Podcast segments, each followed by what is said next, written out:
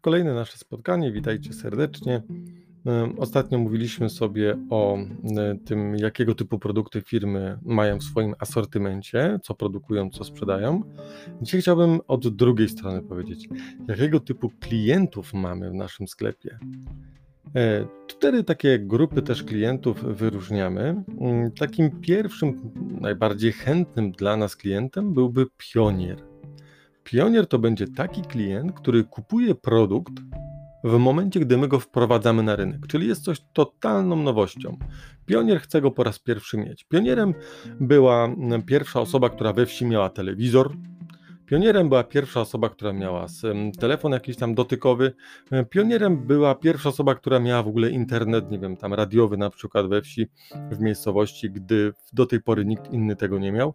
Ktoś, kto nie boi się zmian, ktoś, kto lubi nowości i ktoś, kto chce mieć takie poczucie, ja byłem pierwszy, ja zdobyłem pierwszy pewne właśnie tutaj umiejętności, doświadczenie.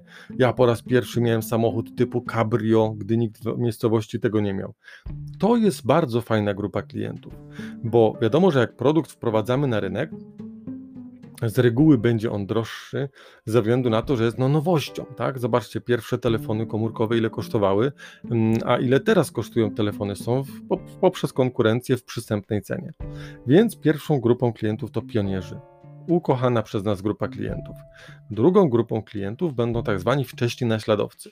Czyli jeżeli ktoś zobaczył, że we wsi ten mm, pan sobie kupił telewizor i nagle inni stwierdzają, Ło, widziałem tą, co ten telewizor może ja też te, chcę to mieć.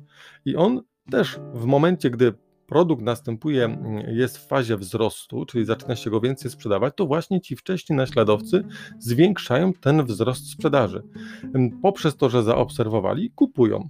Ale, bo chcą też jeszcze być takim pionierem, no już nie pierwszym, nie drugim, ale w pierwszej piątce osób chcieliby się znaleźć, czyli idą z duchem czasu. To są ludzie, którzy będą mocno reagować także na właśnie zmiany mody, sezonu, jakichś takich właśnie pojawiających się nowych też produktów.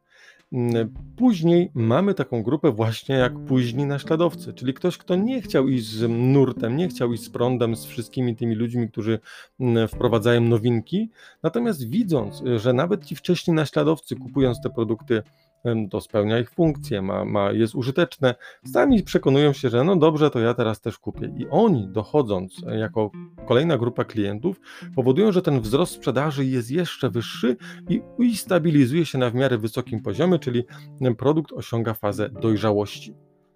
No i w pewnym momencie to nasycenie tych klientów jest takie duże, że no, no nie mogłoby być większe, albo no nie wszyscy chcą dane produkty kupować, bo nie wiem, wyobraźmy sobie kogoś, kto powiedział sobie, ja będę wiecznie kawalerem, no to dla niego temat y, obrączek ślubnych jest nieistotny, w ogóle nie będzie planował tego kupić, więc nie będzie zgłaszał popytu na rynku na tego typu produkty.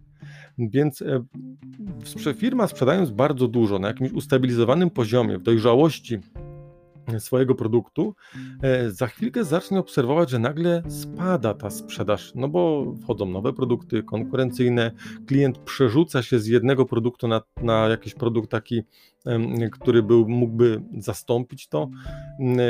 No nie wiem, z, dra, z drabin drewnianych przechodzimy na drabiny aluminiowe, to już jest inny produkt, inny, inny surowiec gdzieś tam, więc obserwujemy spadek sprzedaży. I nagle w tej fazie spadku, gdy my zmniejszamy produkcję, już coraz mniej tego produktu schodzi, nagle od, obudzi się kolejna grupa, jakim są tak zwani maruderzy. Czyli ludzie, którzy w sumie nie chcieli tego produktu nabyć, ale zmuszono ich do tego, czy sytuacja ich zmusiła. No wyobraźmy sobie w tej chwili, ktoś na przykład mm, e, wolał zawsze, nie wiem, e, pani wolała zawsze emeryturę dostawać od listonosza e, do ręki przy dniu tam powiedzmy tej wypłaty. Natomiast co się okazuje? Prawo zmieniono, musi iść przelewami i ta kobieta chcąc nie chcąc musiała założyć konto.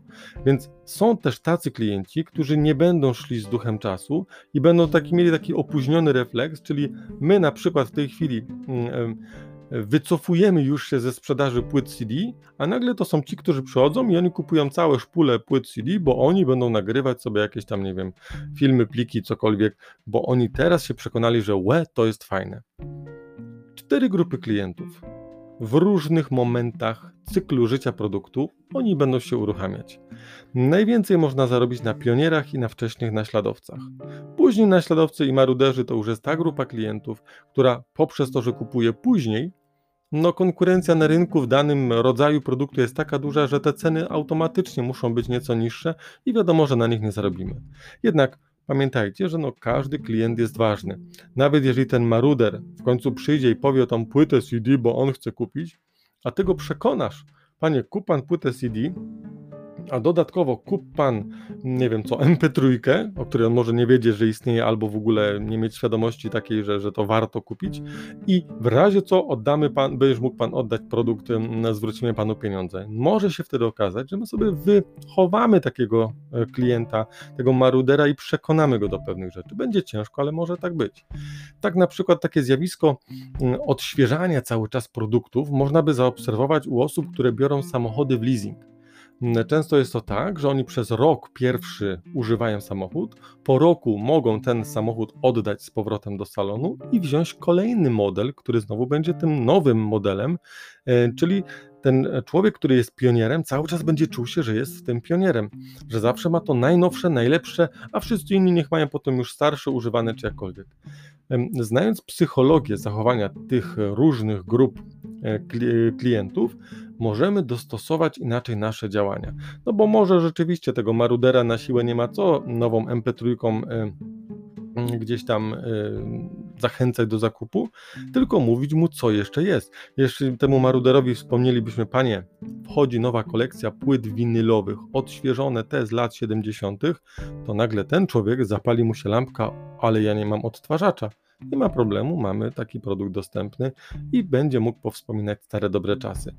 Każdy klient jest ważny. My, jako firma, możemy skoncentrować się albo na pionierach, mając w ofercie produkty takie te nowoczesne, albo na wczesnych naśladowcach, mając to samo co inni, co jest modne w tej chwili, albo późnych naśladowcach to, co po prostu jest y, sprawdzonym produktem, wiadomo, że będzie gdzieś tam schodzić, no albo po prostu właśnie może zająć się sprzedażą takich w cudzysłowie staroci, przestarzałych nieco produktów, do których będą przychodzić maruderzy, taki koneser, który zna się na produktach, bo on jeszcze je od starych lat gdzieś tam pamięta. I pamiętam na przykład gdy sam sprzedawałem, co to było? To był mikroskop. Mikroskop, taki szkolny mikroskop, taki edukacyjny, właśnie z lat, słuchajcie, 70. Okazało się, że przyjechał do mnie klient spod Wrocławia. Mieszkam w Grodzisku Wielkopolskim, więc e, tych kilometrów trochę było. I gdy ja wystawiłem to w jakiejś tam konkretnej cenie, przyjechał, zabrał z pocałowaniem ręki, a jeszcze dodatkowo powiedział, dlaczego zależało mu na zakupie bo te okulary, te, te, te soczewki, które były w mikroskopie używanym, tych, z tych lat gdzieś tam 70. czy jakiś, one były na tyle dobre jakościowo, że żaden obecny produkt nie jest tak precyzyjnie robiony, nie jest tak trwały. I on dlatego był w stanie przyjechać po ten produkt tyle kilometrów, bo doceniał jego wartość.